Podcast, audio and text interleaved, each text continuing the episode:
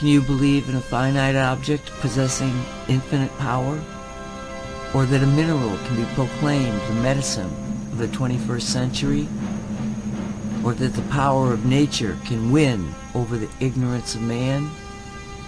If you can, you will know why our mission is to get Shungite to the masses.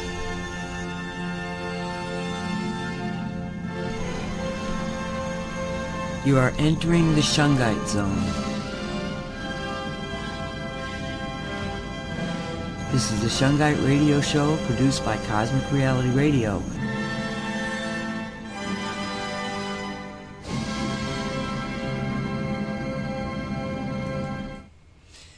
And welcome to Shungite Reality. My name is Nancy Hopkins. The date is November 29th, 2022. And with me is Derek Condit, Walt Silva, and Mark Joseph. Hi, guys. Y'all there? You can unmute. Good morning, everyone. Good morning, everybody. Thank you for having me. Yeah. Hey, Walt. Nancy. Derek. Mark, you seem a little low. Your volume. Okay, I'll talk closer. Thanks. You guys all right with him? Yeah, no, he's good. I seem to be having hearing problems. I'm serious. Because either everybody started mumbling or I'm having hearing problems. And I'm also having a lot of the tinnitus. I mean, twice while my friends were here, I said to them, can you guys hear that buzzing, that noise? And they're going, no. And it's like, it's so loud, I can't believe anybody else isn't hearing it. It's coming through my right ear, and it happened twice while they were here over a 4-day period.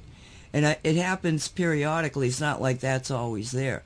But I'm much more aware of the it's like background noise to the universe, you know? Sounds like ascension symptoms to me.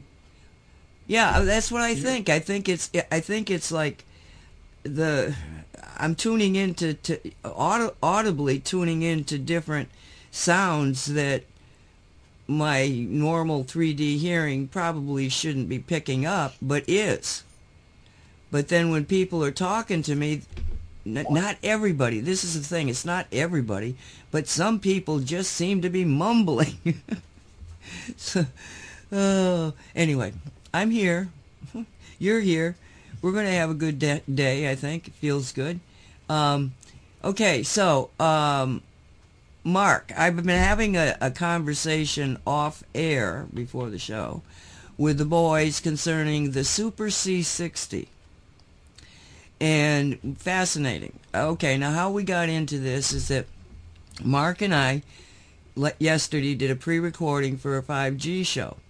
And Dr. Edward Group, he is talking about all sorts of things, but in this segment he was talking about the shots and the nanotech and the artificial intelligence, and he said that the only two things that had actually been shown to affect and eliminate these things was urine therapy and a C60. Now, when he's saying C60, he's not mentioning Shungite, but he's talking about C60, the molecule, which you can make in a lab.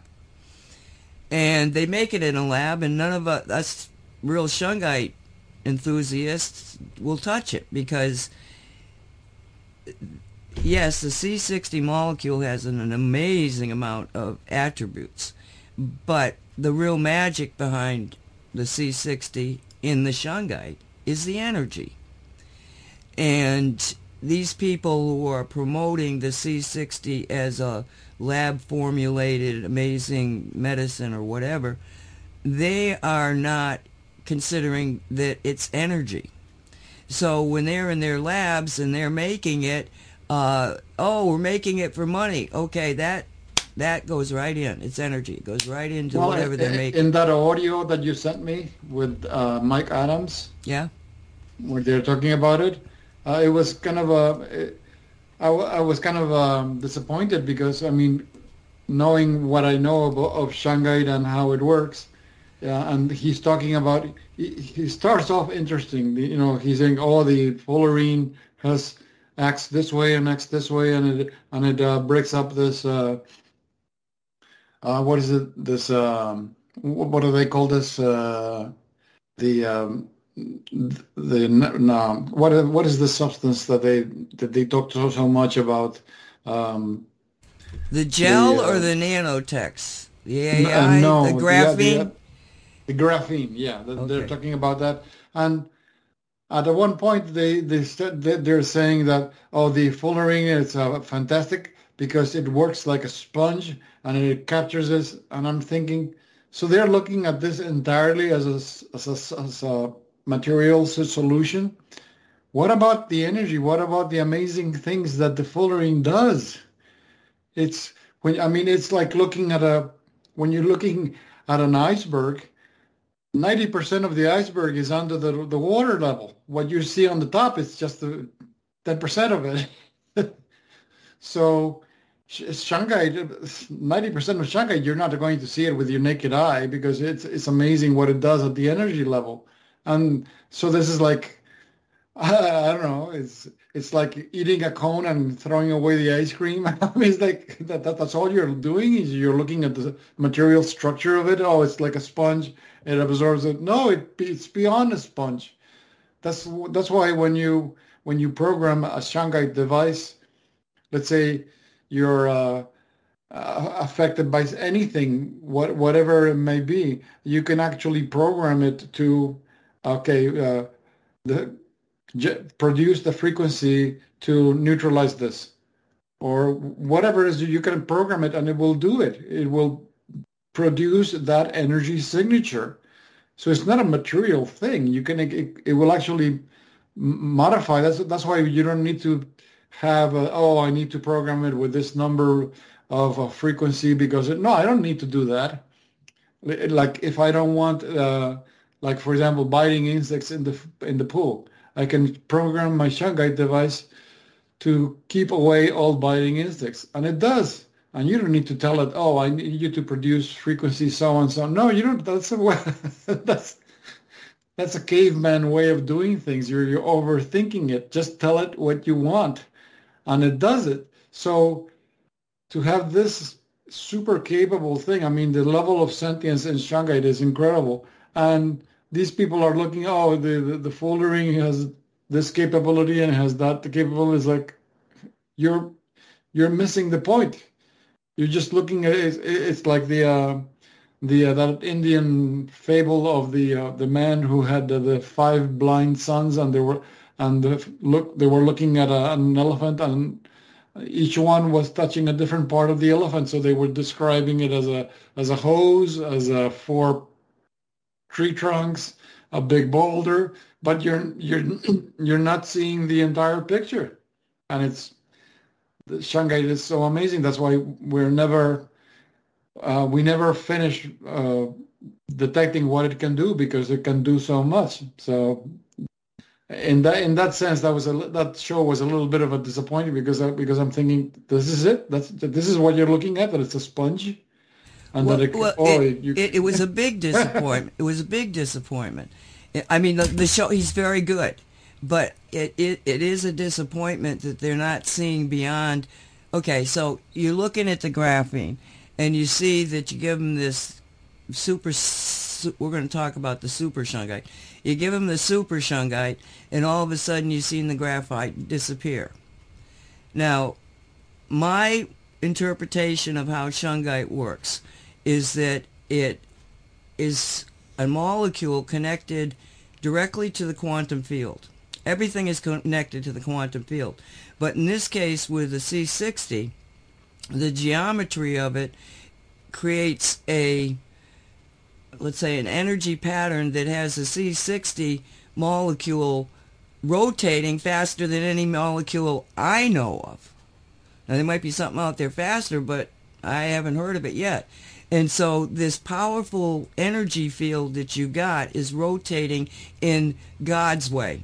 Okay, let's just say the way that it was made to rotate. And as it rotates, anything that's rotating energetically in the opposite direction, hits the Shungite field, and there's no way it can continue to rotate that way, because as soon as it hits the field, it's like two tops coming together and they bump into each other. You know, the one that's spinning the fastest and is more stable is going to take the other one, and what's going to happen is the spin of that one is going to be lost.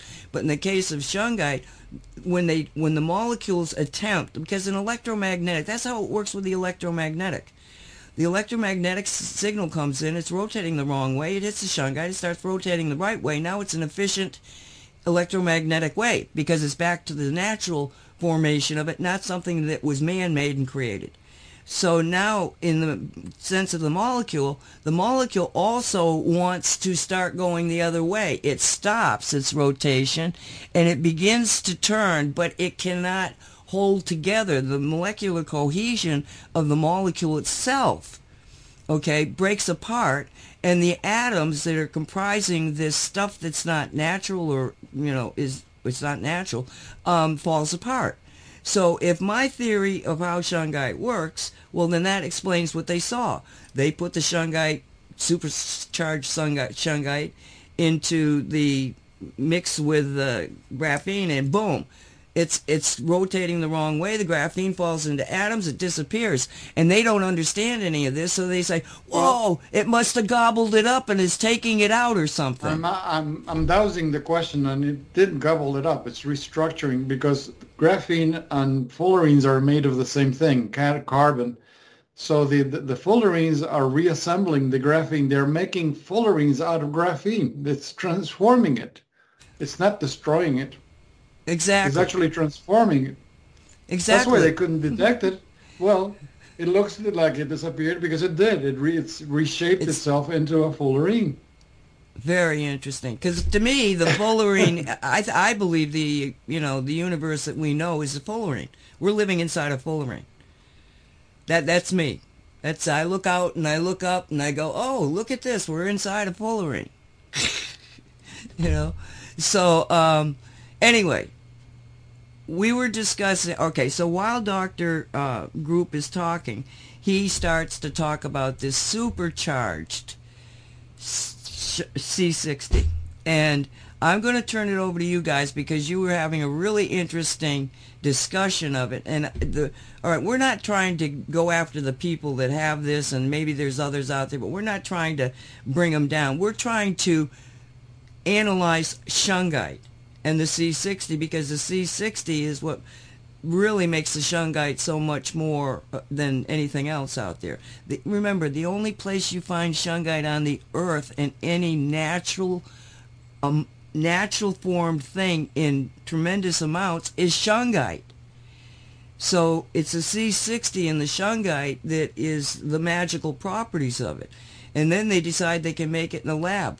Well, okay, so you got the C60, and they're saying C60, and everything he was saying, and even the looking at it, it sounded like the C60 that they create in a lab. So then these guys, I said, should we talk about this? Let's look at this thing. They started talking about it, and I'm just going to turn it over to you, Derek, I'll turn it over to you. Oh, no. Yeah, and actually, when we started chatting this morning, this is the first time I'd even seen this product. I'm actually going to pull it up on my computer now, the supercharged C60. So never even, till 5 minutes before the show, never saw it, started looking at the label, and we just started chatting was all. So, no, I guess we just wanted to share our input on, or insight, I guess, since either way, on this product that, you know, we were looking at. And when I was looking at, and Walt and I were chatting too, for example, now, let me get this link. I'll share it in the group. It's a link of the label. So let me see if this comes through for you guys. That should be a link of the label. And on that, I was just reading it because, again, it said supercharged C60. So I'm thinking, well, supercharged, what the heck does that even mean? I had no idea. And then 10 times more powerful than C60. So I was he explained it, what he meant by supercharged. He said that whoever this fellow was had been able to, I guess, overwork or rework the fullerene in such a way that it was like an onion. It was a multi-layered fullerene. It had multiple layers, but That reminded me of a scene that I saw when the first time I did a shamanic journey on to ask Nancy's guides about the Shungite, and that's when I got the information how 3 was a critical component, that you needed the 3 nuggets to make a coherent energy window. I remember seeing an image that kind of looked like the layers of an onion. And it made me think, what am I looking at? What is this? What is it? And it's not that the fullerene has multiple layers, because the size of a fullerene is limited by the fact that it's made up of 60 carbon atoms. And you don't have a bigger atom or a smaller atom, as you have our carbon atom, and it has a definite size. But what I see now, that the image that I saw was, you know what a fullerene looks like. Heavens to Betsy, you make them with a machine. Now, you understand that each node is a carbon atom. Okay, now imagine 60 fullerenes in space arranged in such a way that each fullerene is taking the place of a node. So you would have a gigantic fullerene made up of 60 fullerenes, where each one would be taking the place that a node takes in a normal size fullerene. And that would be a supercharged fullerene, because now you're dealing with a unit that's 60 fullerenes in capacity. So that to me makes sense. His definition of it, like an onion, he struggled kind of defining what it is supercharged. That to me it didn't make sense, an onion, because okay, once you move away from 60, you're changing the geometry. But that what I saw made more sense is like, okay, no, now you have 60 nodes, but each node is made of a fullerene, so you have a gigantic super fullerene, I guess, made up of 60 fullerenes, and that sticks with the principle of creation itself, that it's all fractal, and when you're dealing with something that's fractal, you zoom in, and you zoom out, and the geometry remains in place. It's just one thing inside another, and you zoom out, and same thing. Despite the change in scale, the geometry remains. That's why the universe it's based on fractality. But you saw that image when you were talking to my guides, correct? Exactly. All right. So theoretically, that would be a supercharged fullerene. But in this case, did you see that's what he was talking about? No, because if you pay attention, if you listen to the description of what is supercharged, he made it sound like it's a layered fullerene, like a fullerene inside a fullerene inside a fullerene. And I thought, wait, but how do they preserve the geometry? You can't do that. You can't make atoms like a balloon, a bigger atom or a smaller atom. An atom has a fixed size. It's an atom. If you want more of it, okay, you have to get more atoms. Okay, I mean, so even Cater talks about when he talks about soft electrons and hard electrons. Even he talks about it. So yeah, they do have a fixed size. Okay, so let's go back to the product that we're talking about, because you guys, based on what you heard, you thought it was elite powder, that it was not a C60 made lab made molecule. That it's not even, a lab-made C60, that they were taking powdered elite, which is like, okay, in your normal nugget, okay, you might have 30%, maybe even less than that. But, good nugget, because they come in different versions, 30% fullerene, okay, in there. But when you're talking elite, you can go up to like 99% of it being actually C60. So when I first started dealing with it, I realized, okay, the elite has got an energy signature that is way, I don't want to say beyond, it's different. It's so different than the raw that why? Why is it? And it was because of the compression. There's so many C60s that really the C60, the elite, is so different from the raw that they don't compare in energy. They're different. And oh, you always said that they were more dense. It was more dense than the regular. Right. So if you take the elite, and we don't like it because, okay, that's kind of an onion thing, all right? That is kind of an onion thing. Because if you take I had a big rock of brick, I call them bricks, of Shungite, and I run out of nuggets for pendants. So I took a hammer and I smacked the rock, hoping to, shatter it into pieces. And instead, it was like I had sliced a piece of bread. And I hit it again, slice of bread. It's almost like it's onion, and that's exactly the thing. It's layers and layers and layers of it. So if you take the same, it follows a kind of geometry, doesn't it? Oh, absolutely. So if you've got the same geometry in the elite, but now you're compressed, and it's much more. Probably that's why you get the elite pieces of elite will just flake off. You got these little chips that come off, but it's not a chip; it's a layer. And so his concept of saying onion is probably technically, it is onion, but it's elite powder. It's not. And you are able to isolate the fullerene-rich particles, because I did that experiment. When you're working with dry powder, it has a very strong ionic charge, and it clumps.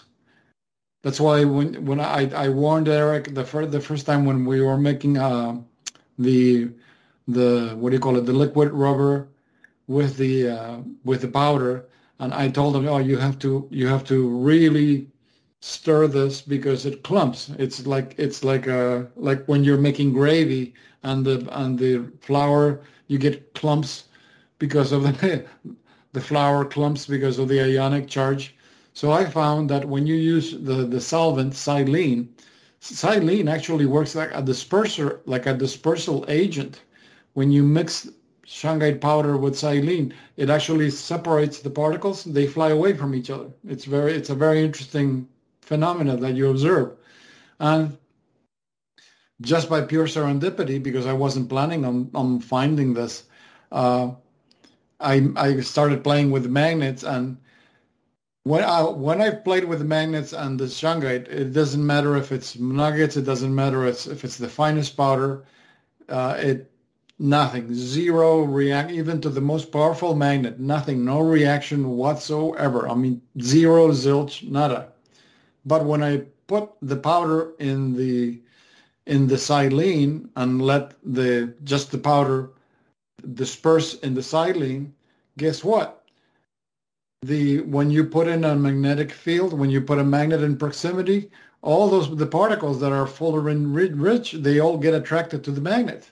And how do I know? Well, I douse the question. Okay, are these particles have iron in it? No. Are these particles attracted to the magnetic field because of the fullerenes in it? Yes. So that's how I isolated. I filed.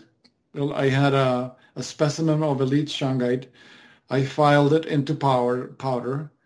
And once I had it in powder, I mixed it with xylene and I used the magnet and a hypodermic a syringe to actually suck those particles that would attach to the magnet. So little by little, I started capturing the particles that would fly to the magnet. And then just let the xylene evaporate, and you have the pure fullerene powder. That's what I used to make my, Shungite tattoo ink, because the particles that are rich in fullerenes, they are attracted to the magnetic field. in when they are in suspension with the acylene. When they're not in suspension, it's you get no reaction whatsoever. It's the strangest phenomena. Well, the first time you introduced this concept to me was when you had taken the Shungite rubber that had, you were in, it was in saline, I'm assuming, the solution and everything, and you had put it. You were making the rubber, so you were pouring it into a cookie pan, and then you, for some reason, and I love it when you do this, you put it on a magnet. Yeah. You put the pan on a magnet, and when you came back to it, there was a black, like a very thin line that was outlining the magnetic field in the rubber. Remember that? Uh-huh. Yeah. It was like, and he shows this to me, and I went, and he's telling me what he did, and I went, so you've captured orgon energy, or you've caused the fullerenes. I didn't say fullerenes, but yeah, I mean you could see it. It was like a picture of what had happened. Mm-hmm. So the particles were in line with the magnetic field. They had arranged themselves, and so that's why now you can, by using magnetic fields and in suspension, you can isolate fullerene rich particles. So it's, but that would be a tremendously expensive from the idea of production, because you get. Well, you did use elite, so it was elite powder that you put in there. Yeah. Mm-hmm. But so yeah, I didn't. If I didn't use elite, it was going to take more work, because the density of fullerenes in regular Shungite powder is not the same as elite. Okay, so you have more work ahead of you. Right. Okay, so you got it in the elite powder, and the magnet has attracted the fullerenes onto it. So you've stripped the fullerenes out of the powder. The powder's still sitting there, but it no longer has the fullerenes in it? No, what happens is the fullerenes are in these particles of powder, because the particles are only so small. You're not dealing with a pure. First of all, a pure fullerene is invisible to the naked eye because it's a molecule. So I don't know how to get those, but I know how to get those particles that are rich in fullerenes. Interesting. What are you thinking about this, Derek? Well, lots of things. I mean, I got notes in there. I'm actually, maybe we're getting this in a minute, was reading a study I just found on PubMed on Shungite and all of that, talking about. I'm going to click there real quick and tell you they're mentioning. I bring it up because it ties in what we're saying here regarding the supplements. So this is on the National Institute. So it's a government website, and I'll give you the link in a moment. The nanoparticle, and we're talking about the C60. The question was, does it affect your DNA? And actually, let me go back for a moment here. And in some understandings. And I'm going to be kind of vague to go quick with it here. It's a thing to try and reach a state and sometimes it's called meditation or whatnot, to get your DNA to relax and unwind a little bit so you can be activated and things happen. And I know I went really quickly through there and probably annoyed some people, and I said that for a reason. So that's an understanding that's out, excuse me, and so maybe other strands can activate and it goes on from there. And on the government site, when they're talking about this, they're actually admitting, and this is C60, the nanoparticle was found to bind with the minor grooves of double-stranded DNA and trigger unwinding and disrupting of the DNA helix, which means your DNA relaxes. So that's what they're saying that they've found C60 does to DNA. And they're looking at it, I'm just pointing that out for one reason, they're saying that's a negative thing, fear, be scared of that. Where when throughout history, again, the other one of the what we'll call metaphysical understandings is, maybe relax your DNA as well, and that's sometimes an imagination process during meditations and whatnot. So you can activate other parts and things. It's like, you know, releasing tension in your fist, so maybe you can, you know, work other muscles. And so I thought that was interesting because we are talking about, and I just happened to come across that. I'm literally just reading like 3 or 4 studies here on different tabs while I was listening to you guys chatting, and then jotting down notes here too. Oh, well, one other note, I know I'm all over the place, but not really. The layering, when I didn't hear the interview, but I'm guessing the person you guys were referencing was that Dr. Group, and I don't know this person, anything about him. Well, other than what I just learned this morning researching, was saying about layering. And I agree with you, Walt, on the, if you could do it the greater form, as far as the buckyball and the buckyball. And I would also suggest, because I always have to tie in the metaphysical part, we can do that. So how we do that, yes, you can start with the regular molecule, and I use Shungite honey, of course. Then, just like Organite, think layering of energy types. I would then tie in an imaginary or metaphysical buckyball, not worrying about the atomic size and structure, but I agree with Walt 100% in everything he said as far as how maybe those sideways claims were being, it just wasn't a possibility. And I was about to say the exact same thing you were saying, Walt, so I thought that was awesome that you said it 10 times better. But I will, yeah. And but I will, no, serious. And then, but again, just more to the picture, I do, so that came out really bad. I do imagine myself inside a buckyball sphere, and then, because it's a metaphysical one, there is no size limitation. And then sometimes, little intermediate class here that I do give sometimes in person, you can imagine yourself in that second or third sphere, and then maybe spin them. So not just think layers. And again, I'll kind of stop that part there. And let me,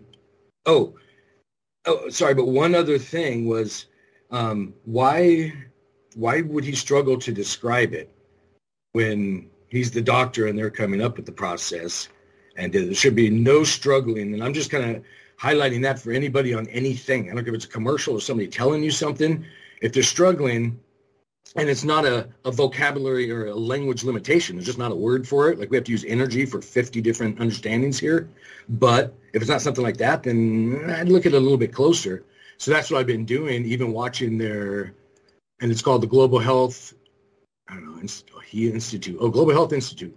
Watch their claim of what they're trying to do. And so I've just been all over the place. And they don't actually say anything whatsoever about the Shungite they use in there, and I think it is elite powder mixed in. Then one thing also, did you notice on the label I put up there, or just shared of theirs, that it's, where are we at? The bottom right, C bottle for best by date. So there's an expiration of C60, or maybe they're I don't know. I'm just looking. I'm reading their bottles. All I'm doing. Well, they've got oil in it. They've got oil in it, and that oil has an expiration date. Would that be? I know that's what I was going to say. Is it maybe the oil part? Well, then even that's questionable too, because if it's been exposed to oxygen at any time, there's already a problem. But it's sitting. It's sitting in a Shungite. It won't go bad. It shouldn't go bad. We also talked about the Ormus supercharged minerals, which is the last ingredient on the other ingredients section of the label. And I'm being a little OCD here for those who don't get the benefit of the image. But it does say Ormus, and I don't know, Walt and I chatted vaguely about that, but I mean, that's well, really... That one is a little bit, that's a very, it's very open, because there are so many different ways of making Ormus. Like, my way is it's easy, very easy and very cheap. I use 24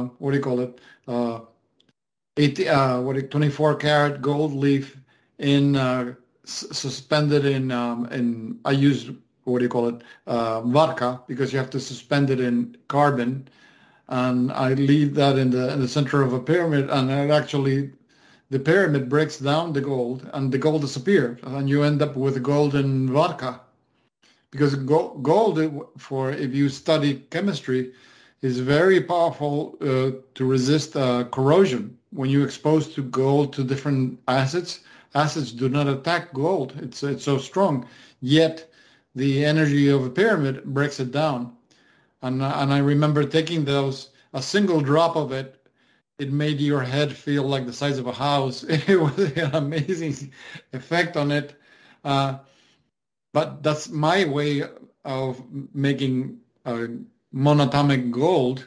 But there are many ways. I mean, I don't like the main way of doing it because it's very caustic. They use the things like lye, and you have to go through different stages and and you have to go through so many processes in order to make it consumable. I never gravitated toward it because I thought, oh, wow, this is too dangerous. I'm not going to get involved with this.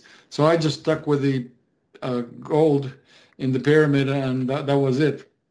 But I know it's very open-ended because there are so many different ways of making Ormus.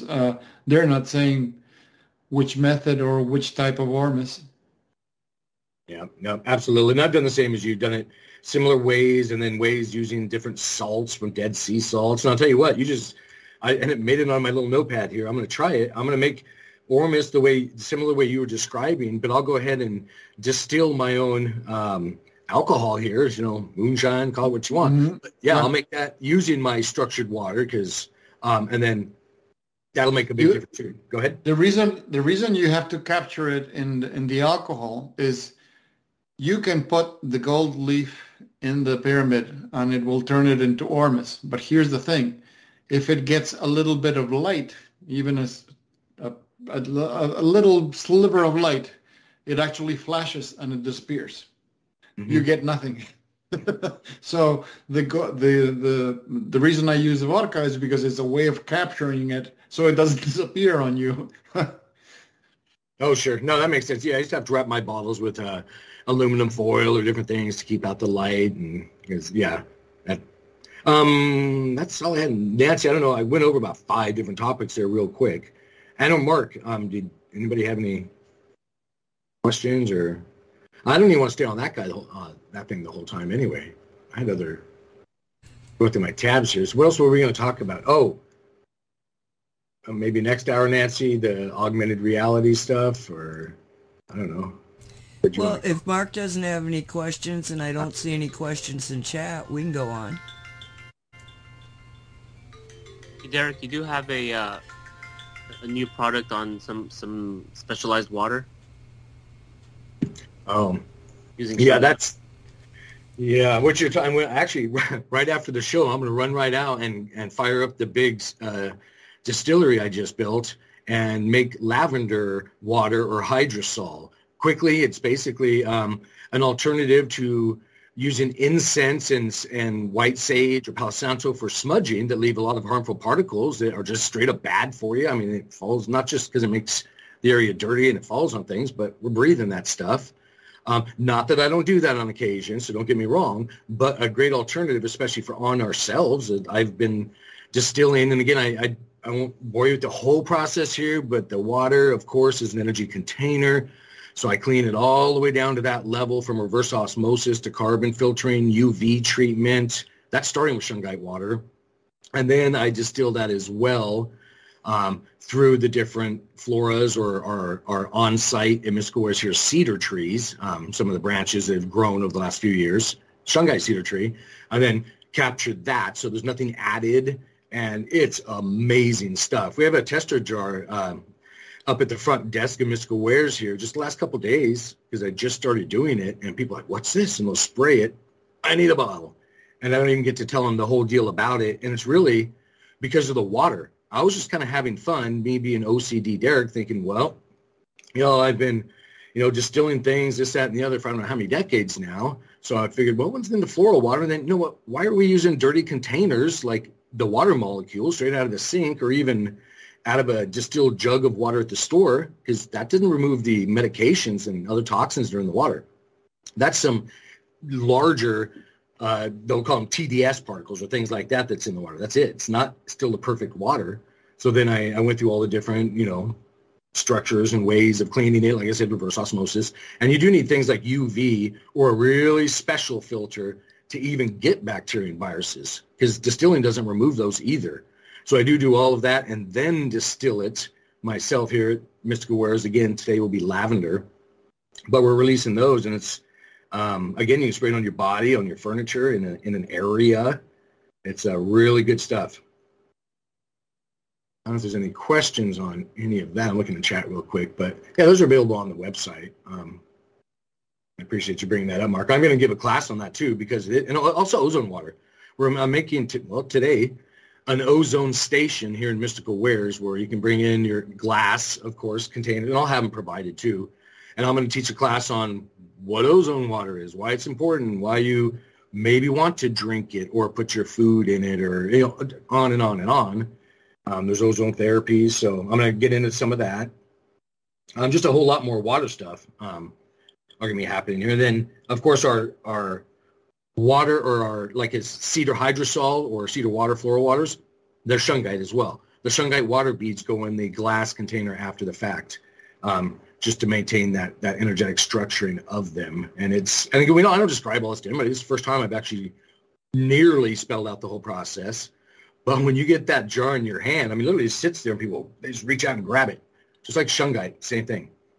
They're just led to grab it, and so it's pretty cool stuff. And we're just having fun making it. Yeah, thank you for the details on that supercharged C60, the commentary, because they did mention shungite a few times, and its anti-radiation properties, but then, he goes into the whole ingestion of C60. Was my question on it. Yeah, and like, it just, you just have to have it on you as opposed to inside. Like, I know it was mentioned before on the show that even shungite itself doesn't need to be ingested, and even those mining it in Russia suffer from black lung. Wasn't that one of the stories or feedback given as far as like work down there? Oh yeah, when they're grinding and polishing in little just dugout rooms and or parts of the cave, and that's what they're doing with all that dust just accumulating. I don't care what the dust is. It's gonna be flour, shungite, anything. That's not good for your lungs, no matter what. So if we were to do like shungite water humidifier, then it's like we don't even really need to put the water or the rocks in the water. It could even just be outside next to the water for it to have an effect. I mean, because it's based on the field, not the physical thing, right? And actually, I had internet issues and you cut out for a moment.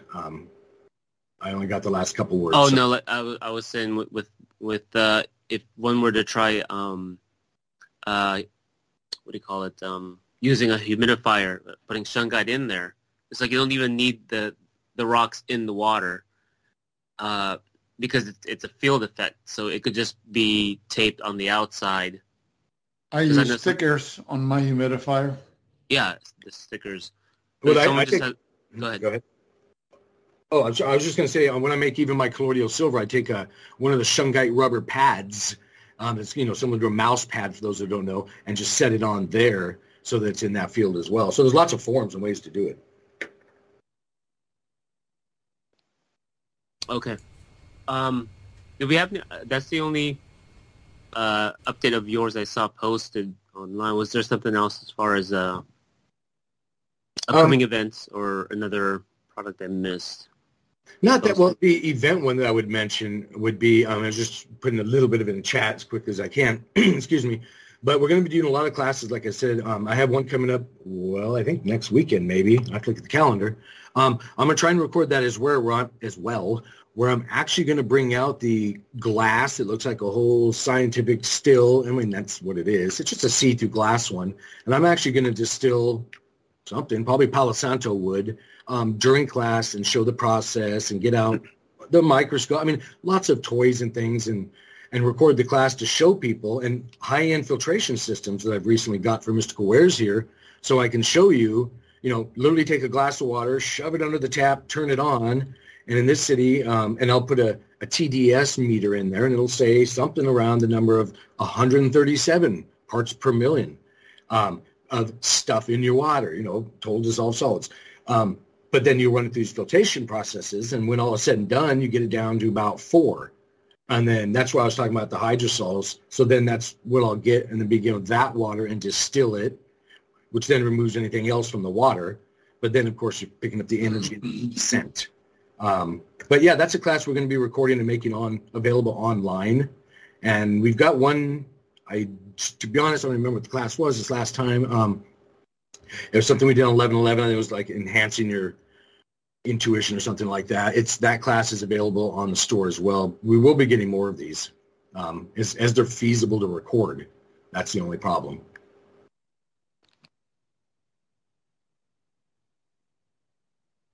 Okay, then. Derek, did you see the Skype message? You can just tell me yes or no. Nope. I'll look at it now, though. Okay. Mark, do you have any other questions there? Or Derek, or Walt, do you have any kind of comment you want to make?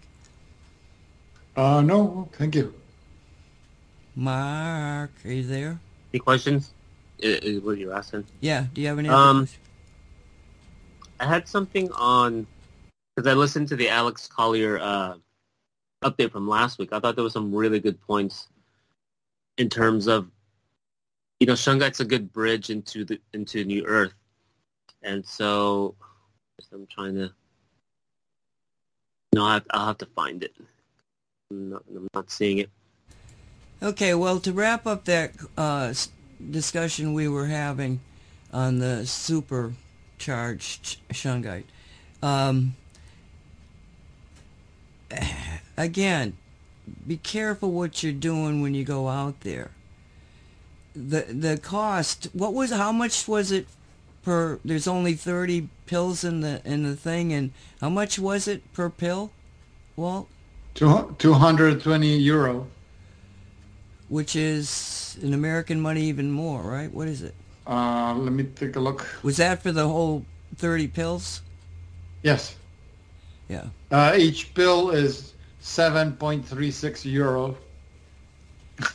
So $10 a pop for U.S., I suspect. Energy.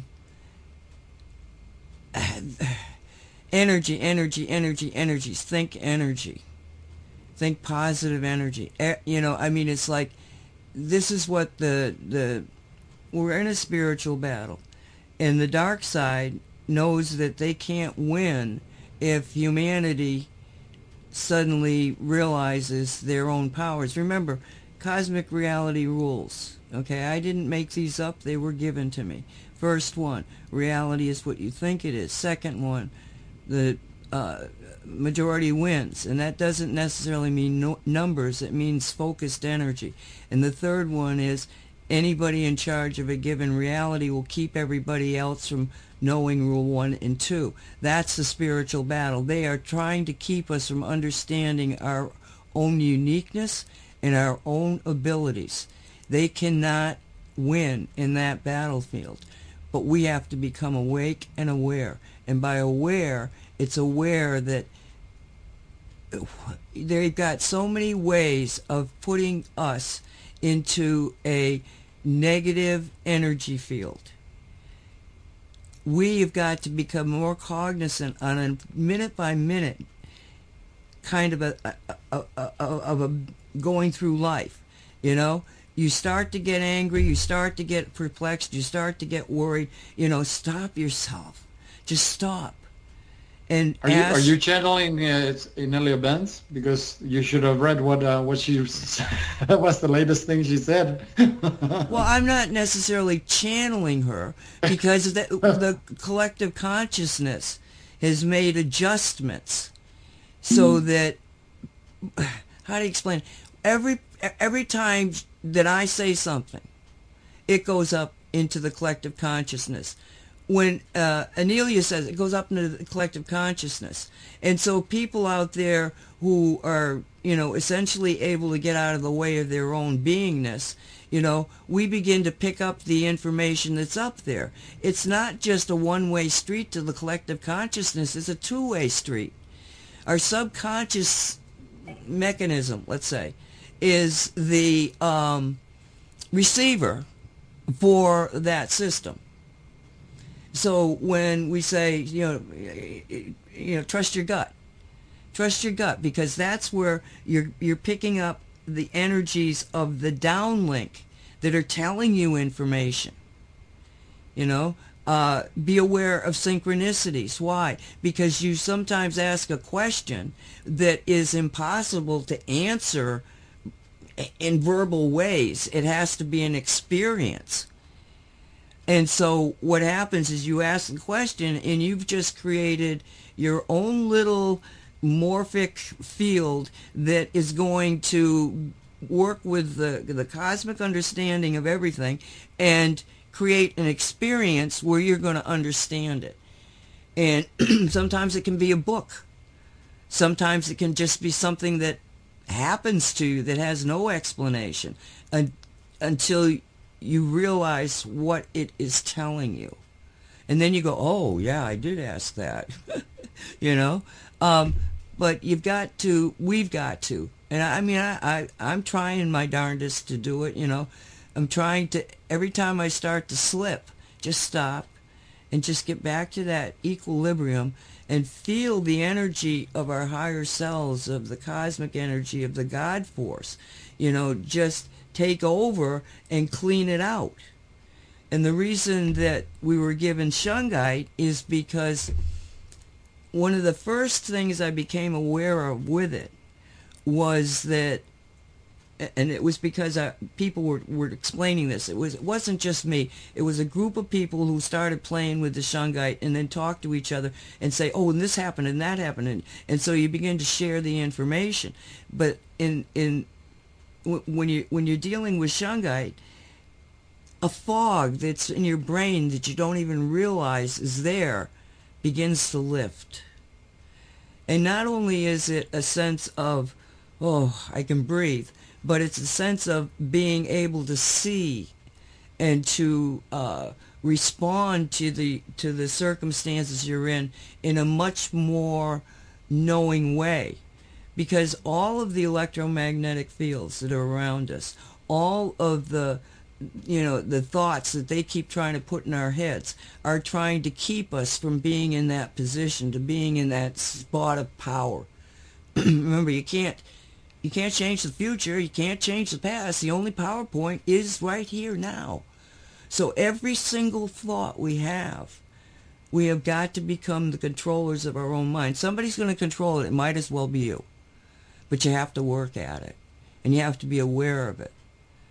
And it's just a way of getting ourselves to a place where it's a mind game war. Can we outthink them? Can we out-energize the environment? And any comments, Walt? No, I agree with you. Like I said, it sounded like you were saying almost word for word what Inelia was saying about, like she's saying to people now, everybody should be focused on what is it that makes your heart sing, because with this separation that's happening, they are focused on keeping you down and keeping you thinking about negative things. So don't do that, and start focusing on what makes you, you know, everything that you can think of that makes you sing. Even if you can't go to a place where that makes you feel happy, just envision yourself there and be there, so that at all times you are constantly cultivating that feeling. I'm feeling so good, I'm feeling so great, I'm feeling so fantastic, you know. So that's what we have to focus on. Yes, sir, we certainly do. Let me think. Well, Mark, was there anything else about that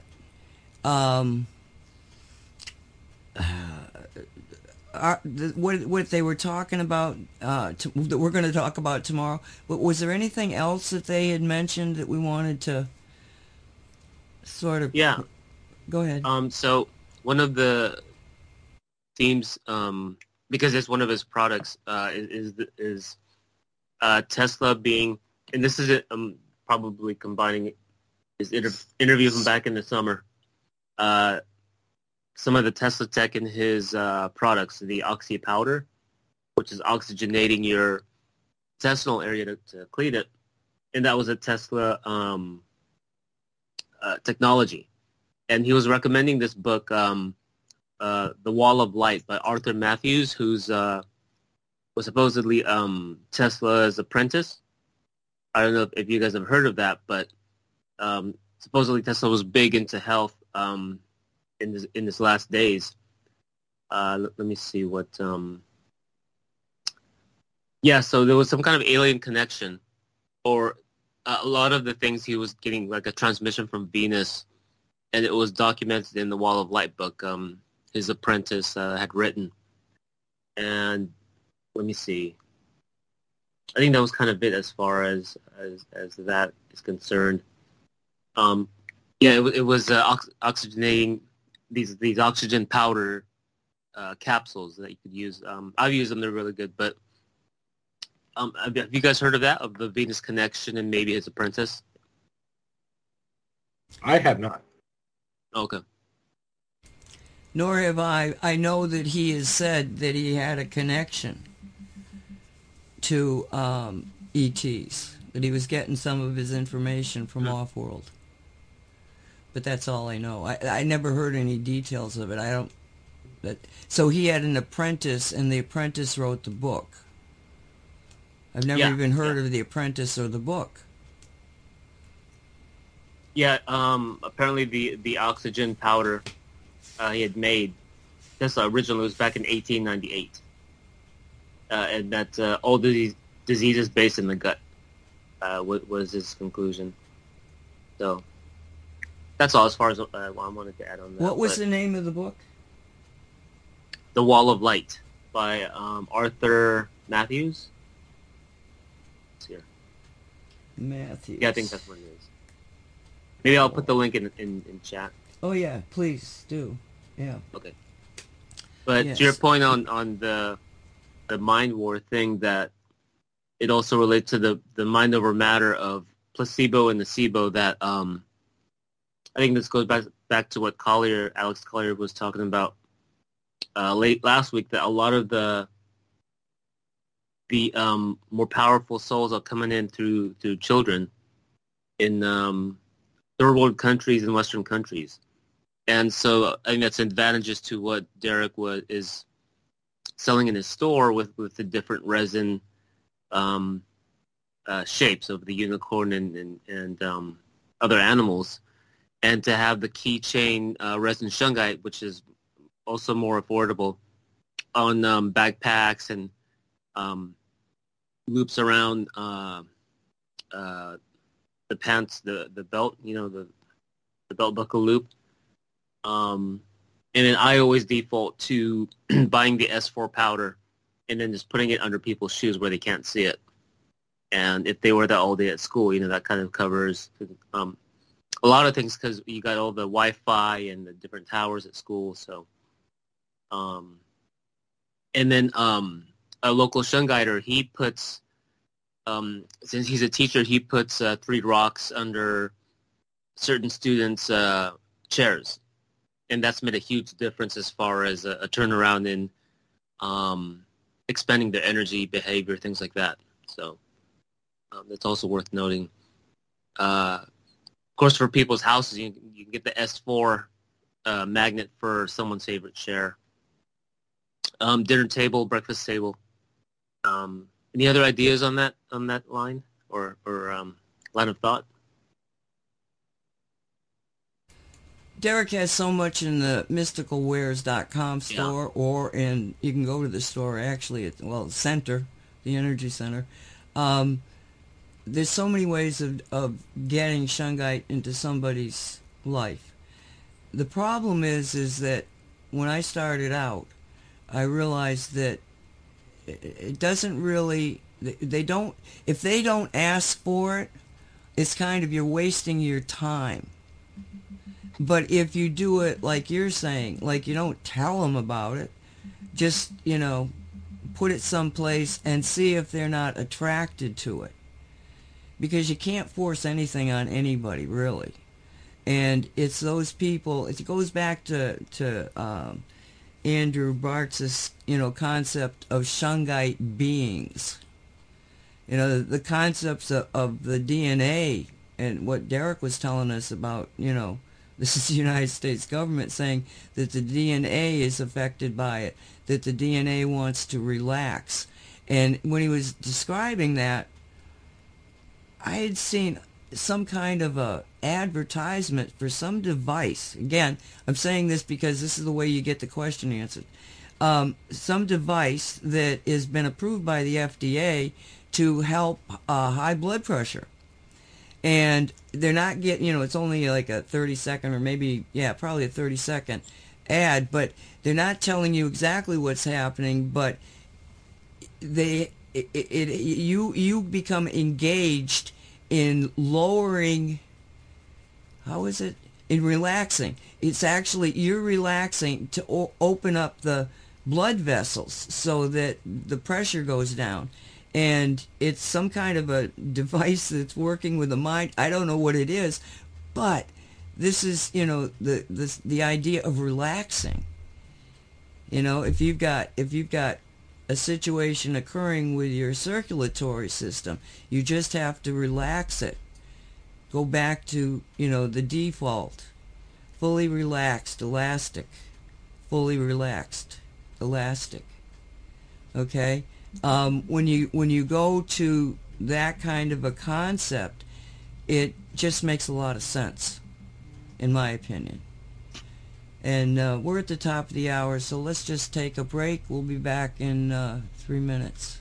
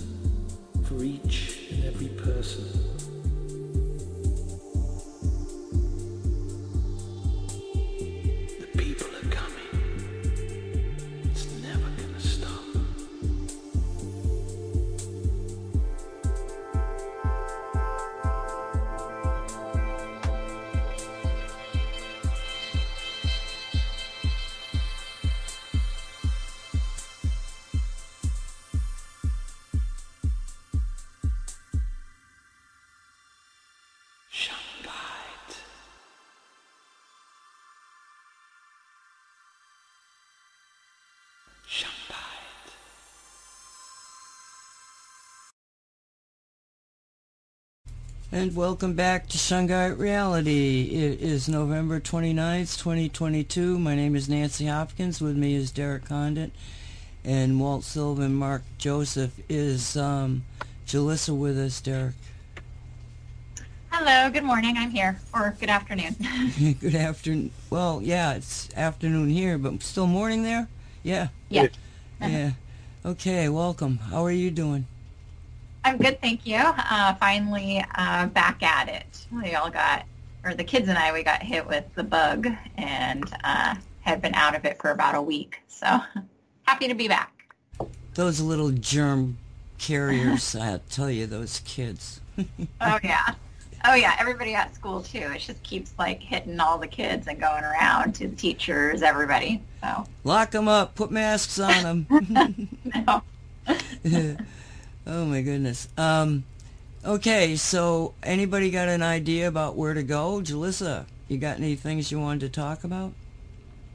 Oh, we could. Did we talk about the tooth fairy? Oh, yeah, sure. So last night, my daughter lost her first tooth, and so that was, of course, very exciting. And Derek thought of a great idea to, just to build the excitement up. So if you want to talk about that, Derek. Sure. I'm actually uploading a short video in the chat room now. So it's basically called Augmented Reality, and I played with it before. I think we probably talked about it. It was an app I can get on your phone, so I just remembered it and, thought, well, wait, I think I remember seeing a little fairy on there. So what I'm saying is it's an app you can download, and I'll figure out the name here and get it to you in a second, that you basically turn on the camera, look around the room or wherever you're at, your space, and you can add, trees, objects, in this case, a little flying animated fairy. So what I did was, at the doorway of the house, our front door, just kind of put the fairy there. So what you can now do is walk around with your cell phone and go into a different room, come back in because it knows its spatial location in there. And then you can come up on that augmented reality, again, in this case, a tooth fairy that I stuck there. So if you actually are in chat and you get to click the video, you're going to see, again, just some little fairy flying around. And I could have moved anywhere I wanted and you would have still seen her there and come from downstairs. And so it's what I'm going to do later today, and I'll upload this later, is go around. This is in between distilling the, what am I doing today? Lavender, I guess, and then putting together that class. I'm going to build an augmented reality video inside Mystical Wares where I can put, I think I have a unicorn, all kinds of stuff, and then just walk around, record, and just kind of show how you can do that sort of thing. So they were just having fun with it because she lost her first tooth, and I thought it'd be neat. And I also did another video of it, floating around in her bedroom sort of deal. Now, so has she seen this yet? Oh, yeah. She was like, what? Wait a second. Of course, they have, all these questions. I thought the fairy was smaller. And The fairy was, teenager size in the video when you showed flying around. So she's, and I'm like, oh, Yeah, no, they were both really excited, but they're also, more aware of the filters that can be used. So we've done apps like Snapchat with family members, and so there's different filters you can use to change your facial recognition, look like a girl, make a girl look like a boy, or all sorts of different things, or give them puppy ears and a puppy tongue. So they're like, wait a second, no, Derek did that, didn't he? So no fooling them, I guess you could say. Yeah, they're much quicker than us. Yeah, but they're still really excited to see that and thought that was really cool. This whole concept of the tooth fairy is just bizarre. It is. Yeah. I don't know anything about it. So. I don't know any. When Derek sent me the, I'm going where did this story come from? Okay, I've asked the question. Let's see how long it takes for me to get the answer. Because, you lose a tooth, you put it under your pillow, this fairy comes and takes it and leaves you a gift. Where did that come from? There's got to be some symbolic in it, something behind that.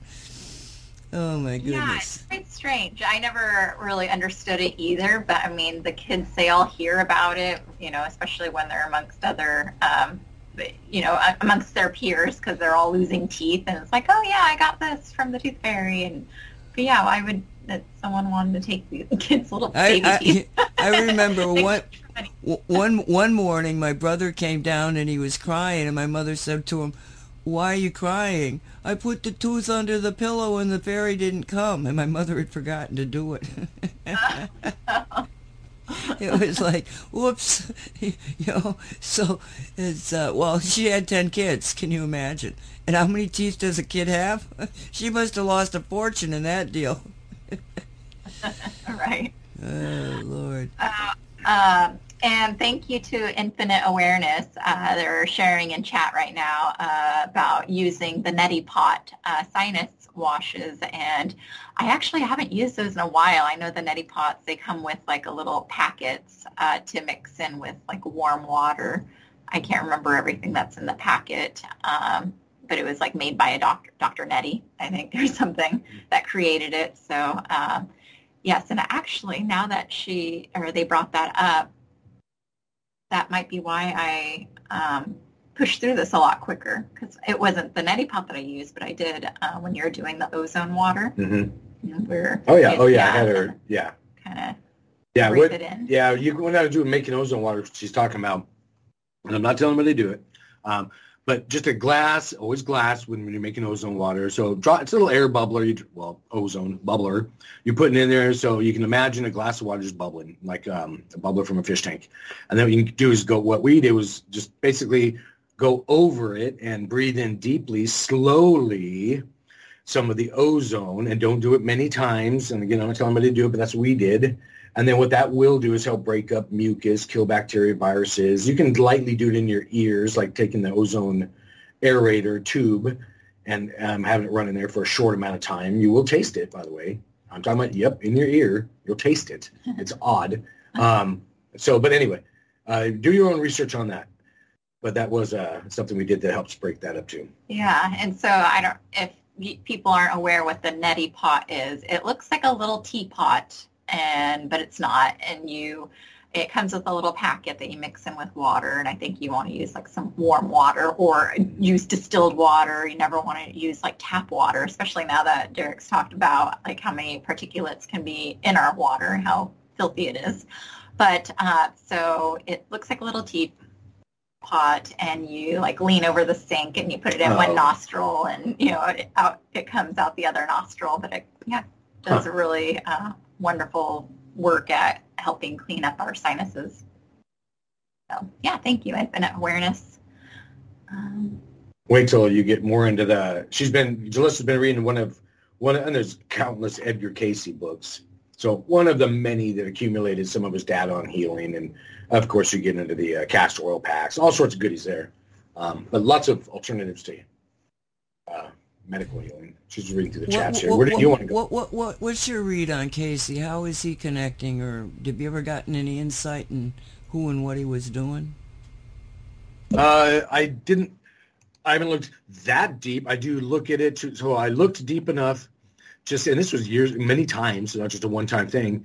I perceived, I don't even word that one. I'll just kind of be blunt. I looked to see where he's getting his info from. And or sometimes the group that was providing the info, where they were getting it from, and whether it was from that, one of you guys called it earlier this show, the conscious collectiveness or something like that, or some term was used like that. So yes, it was coming from good source is what I was saying. So almost it's always look past who's giving the information. I don't care if it's in 3D, a human, or an entity, this, that, and the other. I would suggest always looking at the data, the understanding, and making your own, understanding of it or choice. But yes, so basically what I'm getting at here sideways is I don't think I've ever read anything out of alignment with me as far as Edgar Cayce. I have a lot of his books, and I've tried I don't know how many of his healing modalities, and they weren't his anyway because he was just, of course, channeling them. You all know that. So they've been used before, and they work great. Everything from, like I said, the castor oil packs and I don't remember. It was years ago. I was doing a lot of that when I was first. It was all detoxing, a lot of it. He is a phenomenon. Oh yeah. Heck, worth looking at, I would say. Mark, do we shoot too far? Any questions you had? No, it's pretty spot on because I was looking at chat too and wanted to add to that neti pot thing because I do use it also just as a regular clearing thing. Let me see. So for my own use, I just get the neti pot at the drugstore, a cheap plastic one, and they have salt packets. But to me, one of the more key components is the S4 magnet from your store. I have one stuck in my bathroom faucet and then also the shower head, but that's what I use for warm water with the salt packets. So you get basically as for water, you know, whenever. So that's a good addition if people want to armor layer up or optimize the energy uses in the house. So I know like the term flu season goes around lately now, and so supposedly peak flu season is about 2-3 weeks away. And I know Nancy's commented before that Shungite does help against the C19 thing, which nowadays isn't really differentiated much from colds and flus. So, and in the Radio 5G show, we were talking about like, okay, what are, you know, if money's tight or whatever, what are like people's top three purchases of Shungite? Like, what are the top three best ones to always have? And for me, it's always been the rubber, you know, because I drive a lot for work. So I have the pad I'm always sitting on. If not, like, you have the circle ones you can cut out. And then, like, sometimes I would have a stomach ache if I have something bad. And I could just tape that on different parts of the body. And one of the Cosmic Silver either rocks. I would carry in my pocket. The bracelet is also a good choice because it's nothing's weighing you down. I sometimes don't like stuff in my pocket, so the bracelet is helpful. I forget what the third one was, but oh yeah, the S4 powder. Just because like if I buy new footwear, because you know people are going to be buying new clothes and shoes, whatever. So. And people come and visit, or I'm at other people's house, and I can put the S4 powder under the shoe. So there's always that as far as, making the Shungite grid. And something else. Yeah, there was a question in chat. Let me see. Oh, yeah, I like that there was a good topic on the Shungite tone, the frequency. So I got to bring up the exact... link from Cosmic Reality, but as far as I know, there is a free Shungite tone. I don't know if there's an elite tone. Someone was asking, it's an interesting idea, something about maybe being against or counteracting the graphene oxide, but I thought we covered early in the show that if you have Shungite on you, and if this whole graphene oxide thing is an issue, then one could do a mind over matter thing with from graphene to fullerene. And I know throughout the years, Derek is always talking about just with your imagination using a C60 buckyball to put that around whatever issue one has, physical or otherwise, mental. I don't know, Derek, if you could go into that or Walt as far as those things.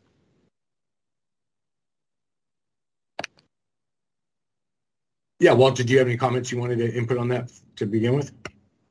No. My only comment is that my disappointment with the article is that because Shungite is so powerful, 90% of it is pure energy, and I don't put it past Shungite to be able to just rework the graphene. That's why, again, when they did whatever they did, when they said, "Oh, the graphene was gone," well. It wasn't gone, it was just reworked because the graphene is just simple, inactive carbon that's been shaped into those laminar structures, and the fullerenes are reworking it and making fullerenes out of it. It's like it's using graphene like a prime material, like the same way that you use bricks to build a house, you're using graphene to build fullerenes. One of the things that I wouldn't be surprised if they had, but I don't know if they have the capability of doing that. If they had measured how many fullerenes they were up, they started with, and how many they ended up with, they may discover that, oh, we got more fullerenes. But yeah. Yeah, that's it. As far, yeah, the water, the graphene. I mean, I don't know if you guys remember, but or how much I put on the air or uploaded the video, but I actually ordered, and I recorded me receiving the package from a university of graphene that I ordered, even me opening up the package in case somebody wanted to question, and I still have it, the graphene as well, and I threw it under the, I didn't throw it, but I put it under the microscope and got cosmic silver shungite near it. And Nancy, did we get any of this on the air ever? Do you remember? Before I continue too much, I don't remember really talking about it because I just don't know. I know you did it. I saw it. Well, we can do it again, and I can get the video and show everybody and do it live video again. But I did put it under a microscope here in our office, get shungite near it, and then sat there with my crazy hands over it, sending energies. I was about a foot away, so it wasn't going to pick up on anything I was doing. But it started sparking, and my microscope is high def video, so I'm watching it on a big HD monitor here. It's not like I'm looking through the eyepieces. So everybody in the room can see it. And when you zoom in enough, depending on the magnification, you're going to see spark. It just starts sparking like a Christmas tree. And then when you start sending it, the woo-woo energies, that's just a thing. And this was all recorded several times. And then what else was I going to say? Oh, what it did was getting around the shungite, it absolutely had an effect. So I agree with Walt, too, on that one again. It affects the energy signature or field of the graphene. So it doesn't mean it has to take the graphene and change its color or this, that. So there may be nothing on the visual spectrum that's perceivable that's changed. Energetically, hell yeah, it did. Shungite can't not have an effect on something. It absolutely does. So it will make it more inert, and just depending on what it's been structured to do. I'm still talking about the field of the graphene. Okay, anyway. I want to go back a couple sentences ago. Well, when Mark brought up the healing tones, the page that we have of tones that Walt put out began, I think, in 2020. I'm not sure exactly when it was. It might have been it was way before that. But anyway, I just want so people understand what we're talking about here.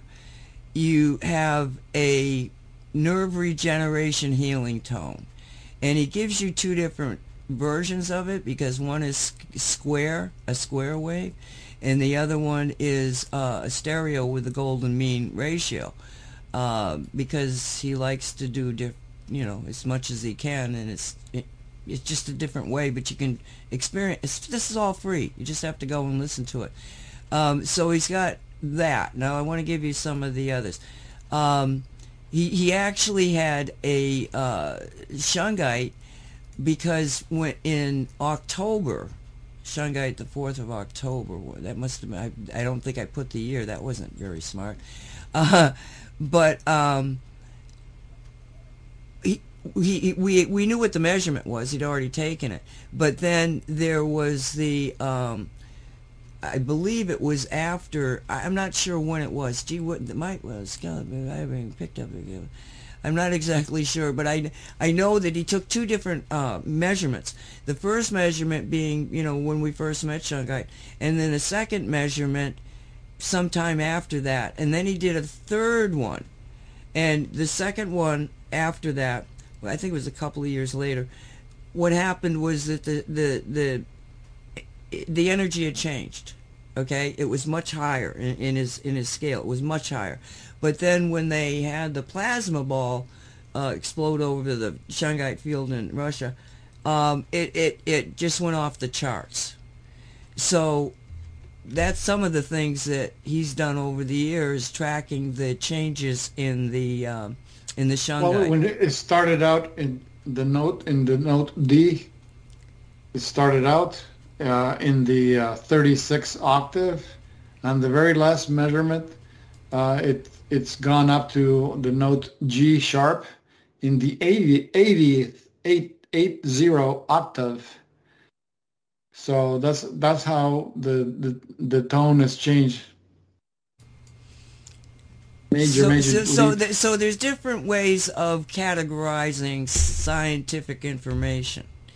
And the basic definition of a scientific process is when you observe, you make an assumption of, well, is this what it is that is happening?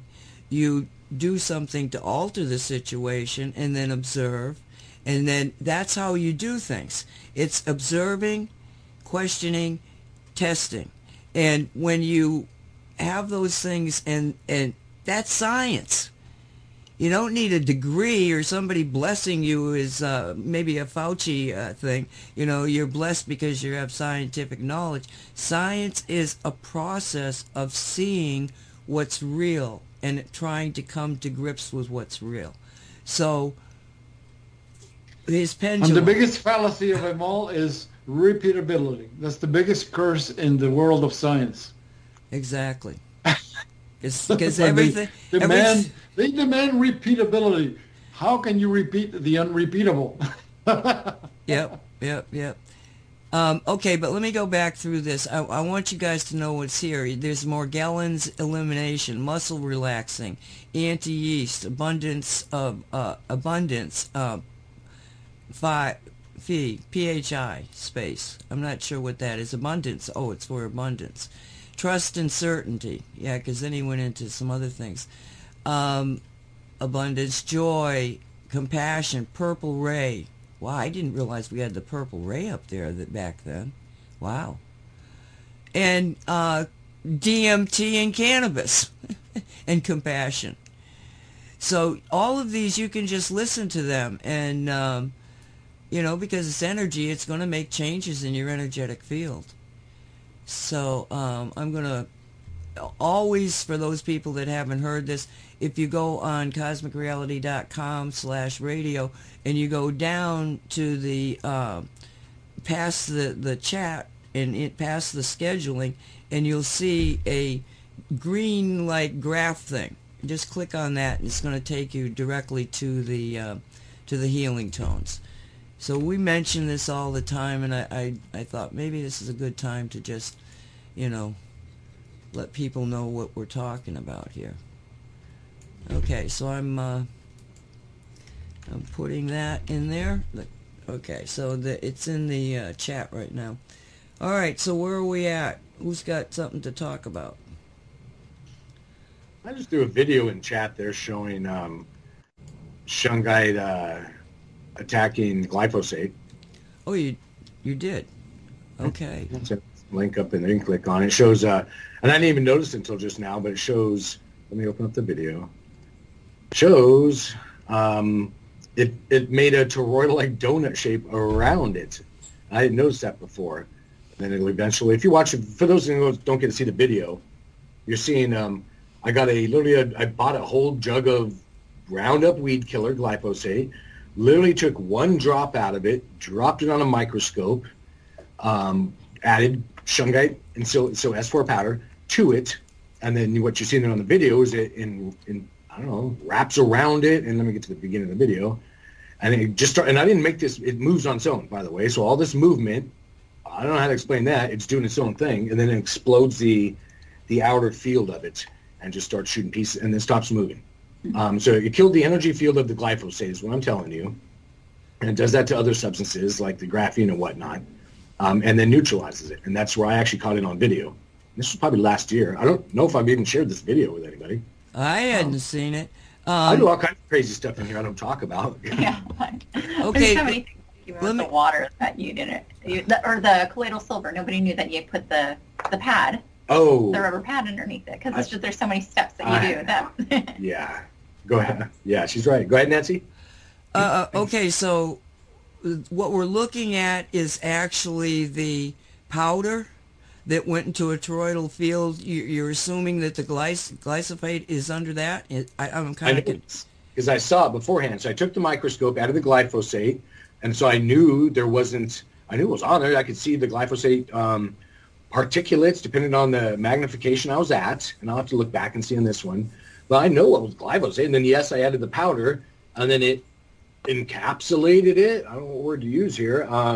as you see in that black like donut toroidal field, and it started moving on its own. I wasn't blowing on the microscope. It caught me by surprise. I'm like, what the heck's going on? And all of a sudden, as you see in the video, it blasts out the side of that, I'm going to call it, because the shungite's in the part you really couldn't see, the glyphosate. It's just odd. And again, I don't know how to describe it. I'm not a scientist, but that's what it did. I can do it again. I can catch on video. Why does it look like an amoeba came from the outside toward it? Did you notice that? Yeah. No. Yeah. Absolutely. When you play the video, and I'm playing it again now and again for those, you'll see all kinds of crazy movement. And remember, at some point, I have to describe or choose at what depth. Think of it that way to focus. And what Walt's talking about is we're watching the video here. I'm trying to find a point to tell you. I wouldn't be surprised if the smell of it changed, because Roundup has such a very distinctive smell.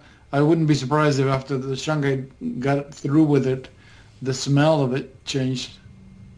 And I'll tell you, watch that video, because near the end there, at the 28-second mark-ish, you're going to see what looks like a wave coming in. That is glyphosate moving on its own, everyone. I'm not doing anything. I'm not evaporating the water, making the water move, because that's a thing as well. When you put another piece of glass over it, which I did not do. I didn't need to in this case. So it was moving on its own. And then, yes, as Walt mentioned, we're going to call it amoeba. I don't know what it was. It moved away. It moved away from the shungite. It got near it, and then it sensed it, and it absolutely moved away. And I've seen all kinds of crazy stuff like that. And again, I catch it all on video. Look at it again. I don't think it moves away. I think it was like a big bubble that suddenly broke. I'm playing it now. So there's the burst in the outer field of the donut, let's call it. And again, for those who don't see this, looks like a black donut made of shungite powder on our screen. And then, for some reason, a big old burst of glyphosate comes at it and then goes right away from it after the explosion. I don't know what to tell you. But that's definitely, and this movement's, it's doing its thing. I'm not like poking it with a toothpick or a needle or anything. I didn't know what was going to happen. No, I can see it. If you stop it, all right. I will have the link down underneath the description in the podcast and everything. But if you look at it, this cloudy, this wave, let's call it, is coming in.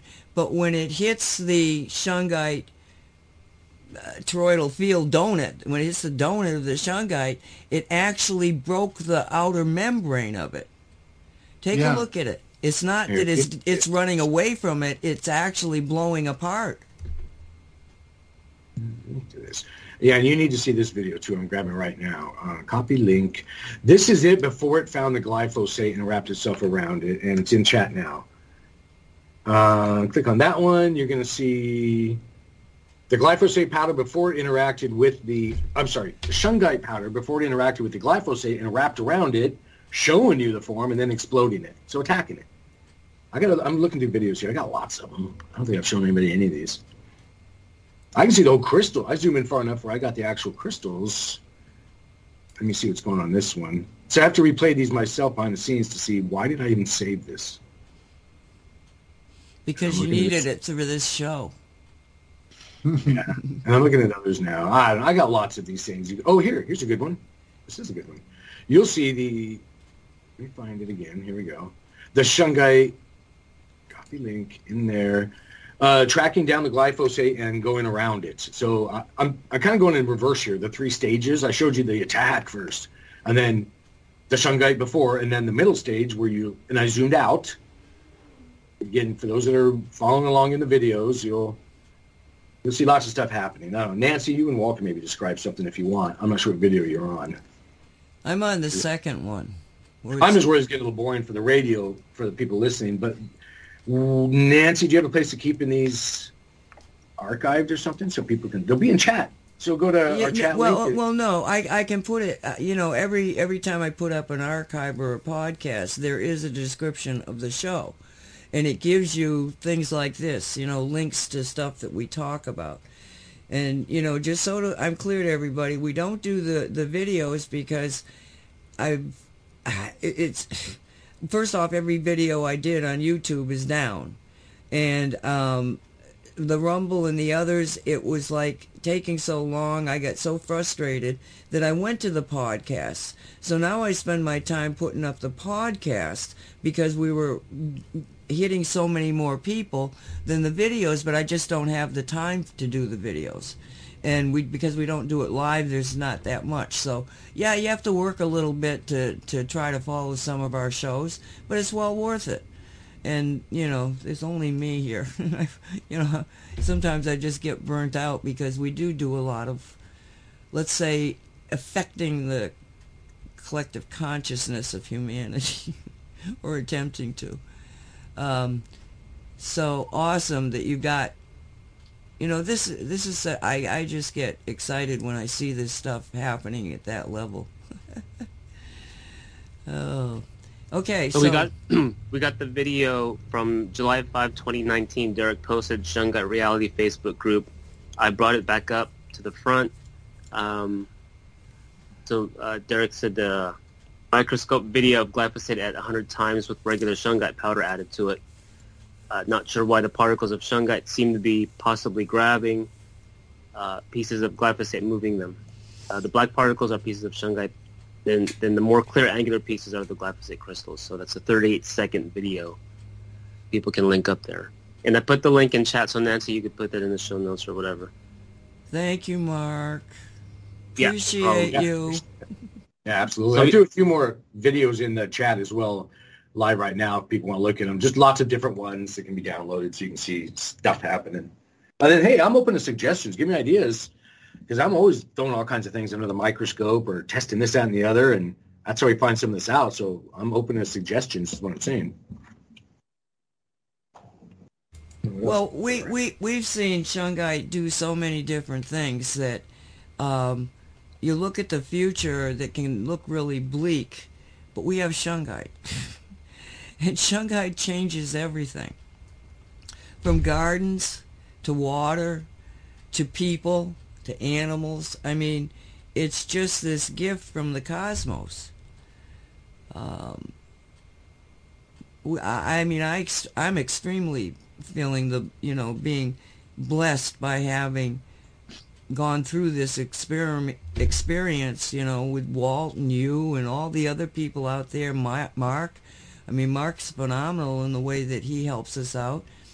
And Julissa now, I mean, Julissa's a newbie comparatively, but you know, it's just all of us together and all of our listeners and the people that go into your store and stuff. It's truly an amazing community.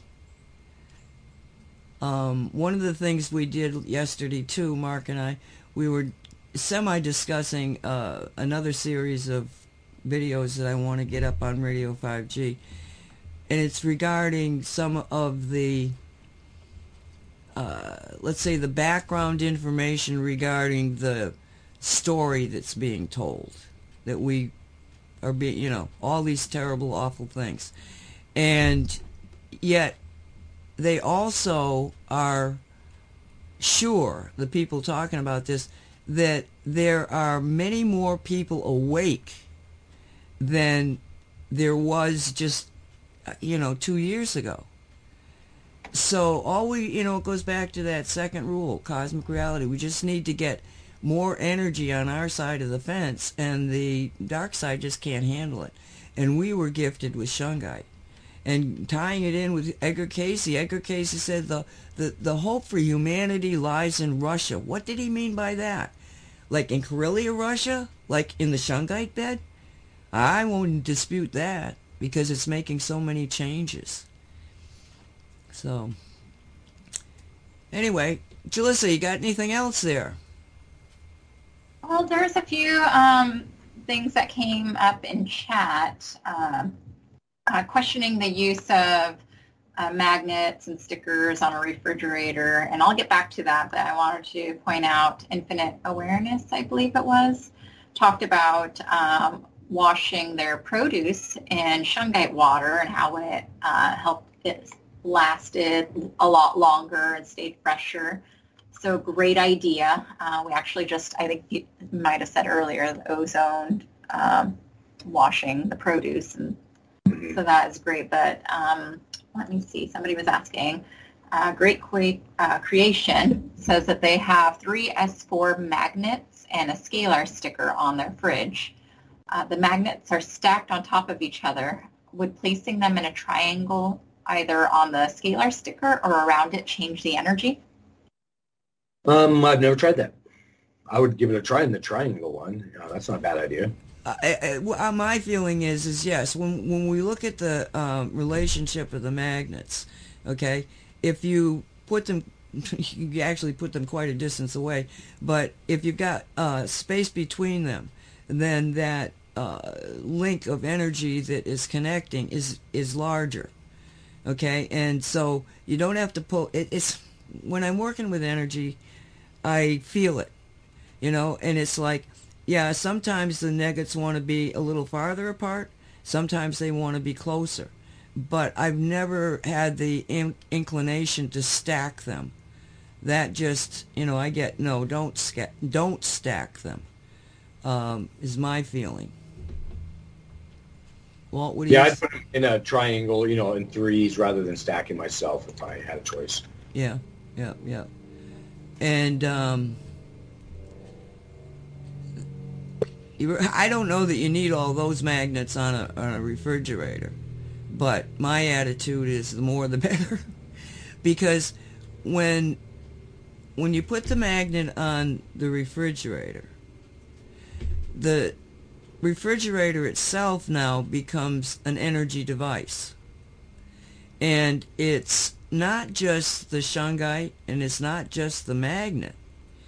You have the electricity coming in, the electromagnetic energy coming in from the electric system. That's there.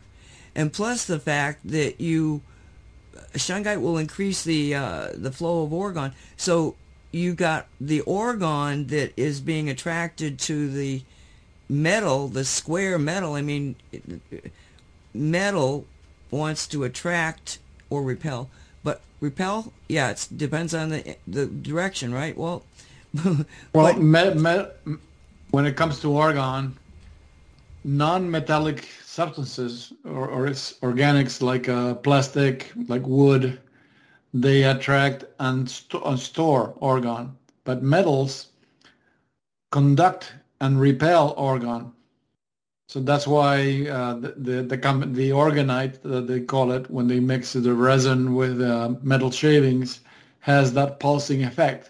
Because one is attracting and storing, the other one is repelling and conducting, and that's how you pulse the argon back into a healthy state. So when you got the magnet and the electricity, and now you got the argon, and then on top of that you got shungite, the refrigerator is a very powerful device. And I say you don't need all those shungite magnets, but I got a lot of shungite magnets on my refrigerator. Some of them were, it's like a little museum of things, you know. I've got stickers that we first started out with, and it's more than, and honestly, when I first started out, I was trying to find out what is the minimal amount of shungite needed to get a maximum effect, so that people wouldn't keep spending their money if they didn't need to spend it that way. And, now I'm like, the more you can afford, the more you should get. So, anything else? What do we got here? 12 minutes. Somebody I just got a bunch of videos and stuff, so we can go wherever you want. Well, you go. I want to go wherever you want to go. I'm trying to think here. Heck, I should probably look at my list of things what I'm going to do today. I mean, I don't even... There's so much stuff we're going to get into. We already talked about that. The lavender, the oils, and I'm going to get out the microscopes, like I was saying. So I've been taking HD video, using the microscope over the surface, and it's not easy, of a piece of cosmic silver shungite, which I'm looking at right now, and I'll share, because it's different depths, different pores, so it's hard to get one view shot. So what I've been doing is playing with it, and I've got a really good one now that shows just how silver saturated these nuggets get when they're done with that, what we call a cosmic silver tumbling process, where we take the shungite nuggets, throw it in with silver, and it tumbles for 3 days. And you can see just how embedded all of this silver is. It actually, as I think Walt put it out first, or knew the process or realized it, talking about, I think I remember you saying on circuitry how silver and some metals can tend to walk or wander and follow energy. Now, so what happens is in the world of electronics, the electrical engineers are kind of anal. They dislike the notion of contamination. So the reason they dislike silver is more conductive than gold. The reason they dislike it is because silver migrates. When they do microscope analysis of the land, you know what a LAN is, L-A-N, when you have an IC, an integrated circuit, they look like little roaches. Yeah. You have all these legs coming out of the body, or it looks like a little roach. Okay. When they do a microscope, they shave the top of the resin, exposing the circuitry, and they analyze to see what has happened. So when they've done that and they have silver-plated contacts, they have found that the silver in the contacts has migrated into the LANs inside the IC chip, inside the chip. So they consider that contamination. But nobody thought to ask, is this good or bad?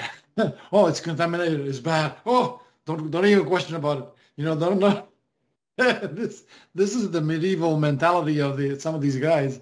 So, oh no, it's contamination. Well, it turns out that contamination is actually good. No, it's because it protects from a lot of things, and it makes it more conductive because there's less resistance on silver than on copper.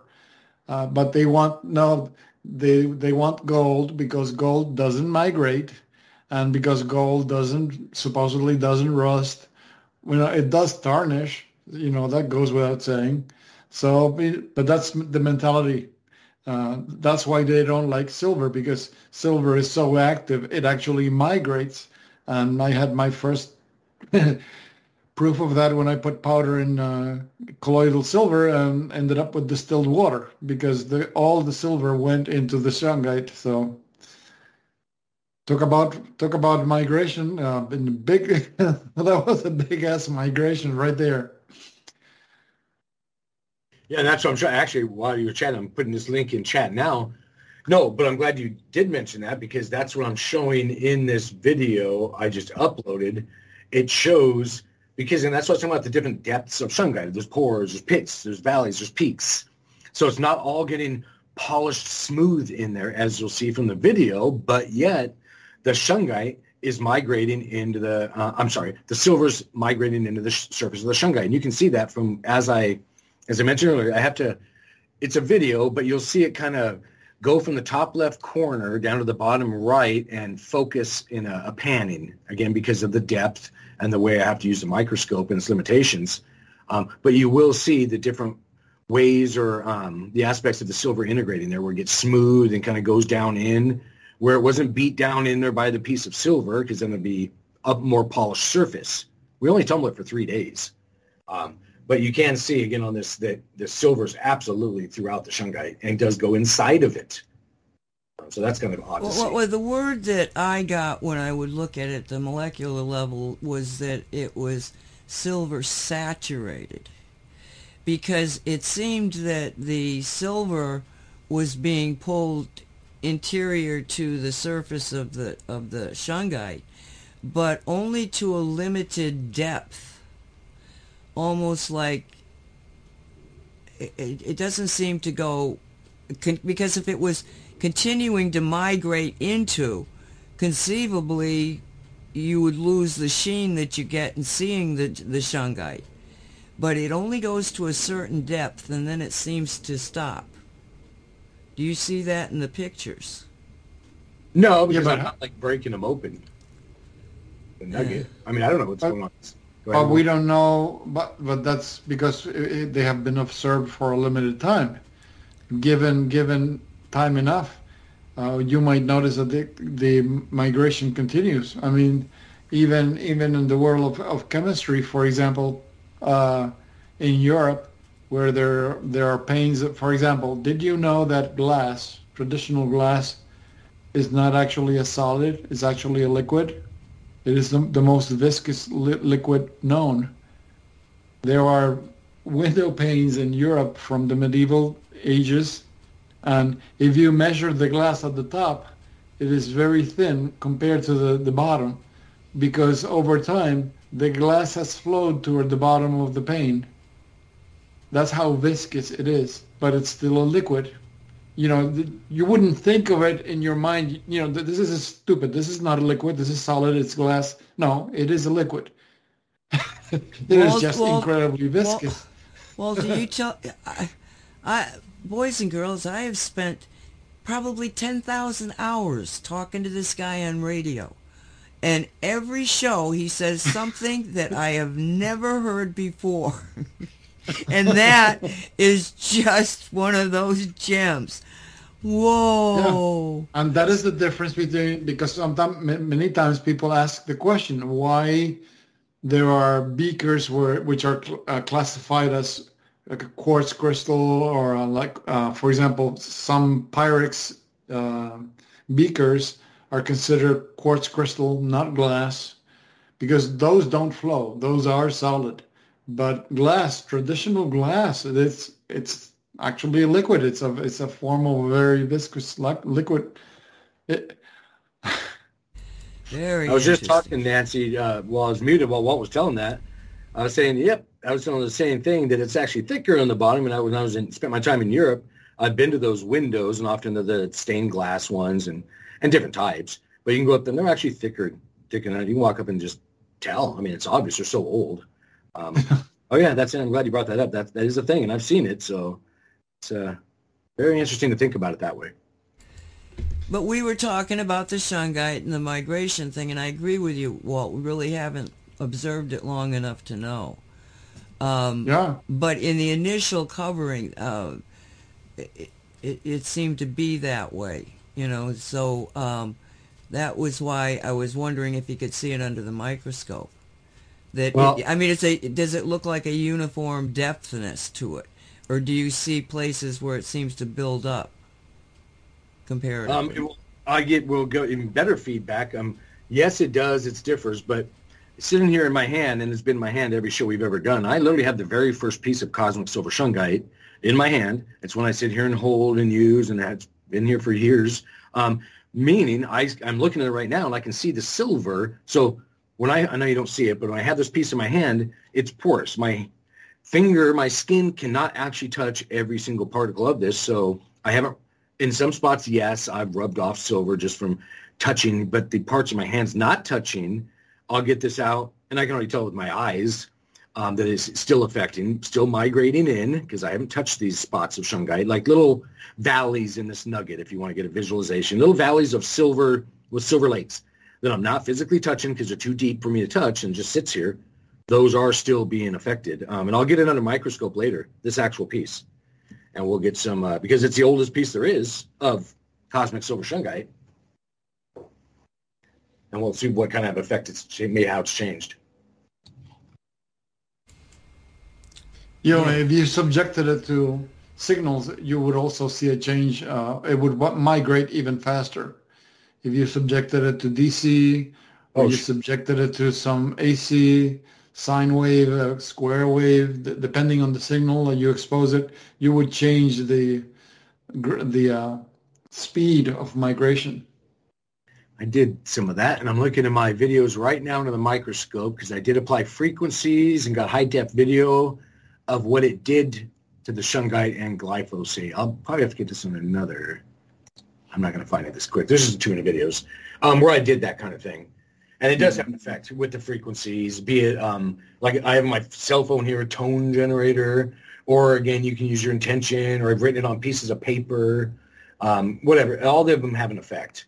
And you'll get physical movement because you can see it under high-def microscope, the stuff moving, or the shungite going all around the glyphosate, or I don't know, I put other stuff under there. Is there one page that they can go to because it's a Dropbox thing, right? Can you make that public so that people can actually look for the ones that they might get interested in? No, not yet, because I'm looking at them right now, and it's file number 7-3. I'm like, ugh. So clearly I just grabbed all these and saved them, so I need to somehow identify them first. That's why I'm jumping here. Like, here's a whole folder on blood.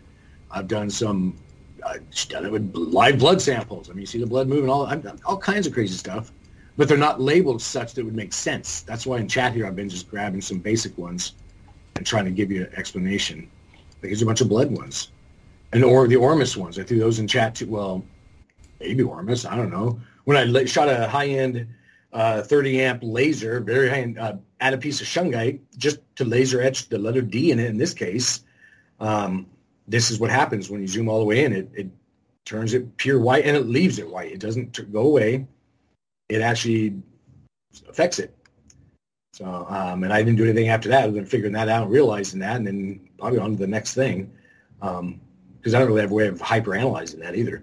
And it will stay, because Walt and I chatted on the show the other day about heating it up with torches, Shungite powders, and/or nuggets, and they'll heat up red. I think we both gotten them pure white, and they'll usually revert back to black, and or if it's exposed to oxygen, maybe a grayish color. But in this case, with just this massive power going through it, no, I get it turned white and it stays white. And that's all I really know about that stuff. That's why it made me think that it was like a micro layer of ash, because you've turned it and it doesn't go back to being black. Nope, it doesn't. I'm trying to zoom in more, and I'll zoom in even more on the microscope and fly around, and I'll take a needle and poke at it and see what it gets. I don't know, just play with it, see what happens. But that is something that happens, and I don't know why. And I'm not adding any. It's a laser, so all I'm adding is light particles. If it is a form of ash, you would see a change when exposed to water, of humidity. That might induce a change. It's not ash then, because I have these, and that would be the exact same as our. We sell them on the website. I laser etched Shungite ovals with the word "love" and "healed." Done it for a couple of years that way. Of course, it's a frequency. So if I zoom in on those, you're going to see the same thing.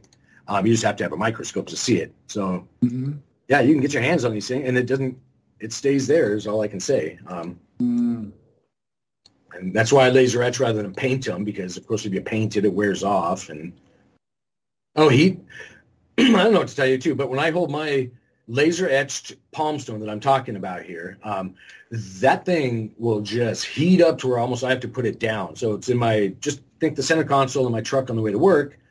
And if I'm having any kind of issue, energy issue, physical, whatever, I'll grab it and either hold the love or the healed face of the stone in the palm of my hand, and then just get back in my head going 100 miles an hour in my head, not driving. And then all of a sudden I realize, I got to drop that sucker because it's literally that hot. And I put on other spots in my body, just touch my arm with it to see if it's just my hand. No, really warm. And so it's something to do with all of that as well. It's not just me holding it in my hand, heating it up, body temperature. I'm talking beyond that. Sounds like a great tool to disable the implants. It would be, and I've used it. I've done things like that. Just think, I guess, for lack of the word. Okay, we've run out of time. Why do we always get into these good subjects just in the last 5 minutes? Walt and I do it all the time. All right, so you guys want to say good night to or good day to everybody? Yeah, thank you, everybody, for being here. I appreciate you all. Thank you for having me. Thanks, everyone. And they were very quick about that. It was you guys. I never know who's going to say something. Julissa, is there anything else you wanted to say?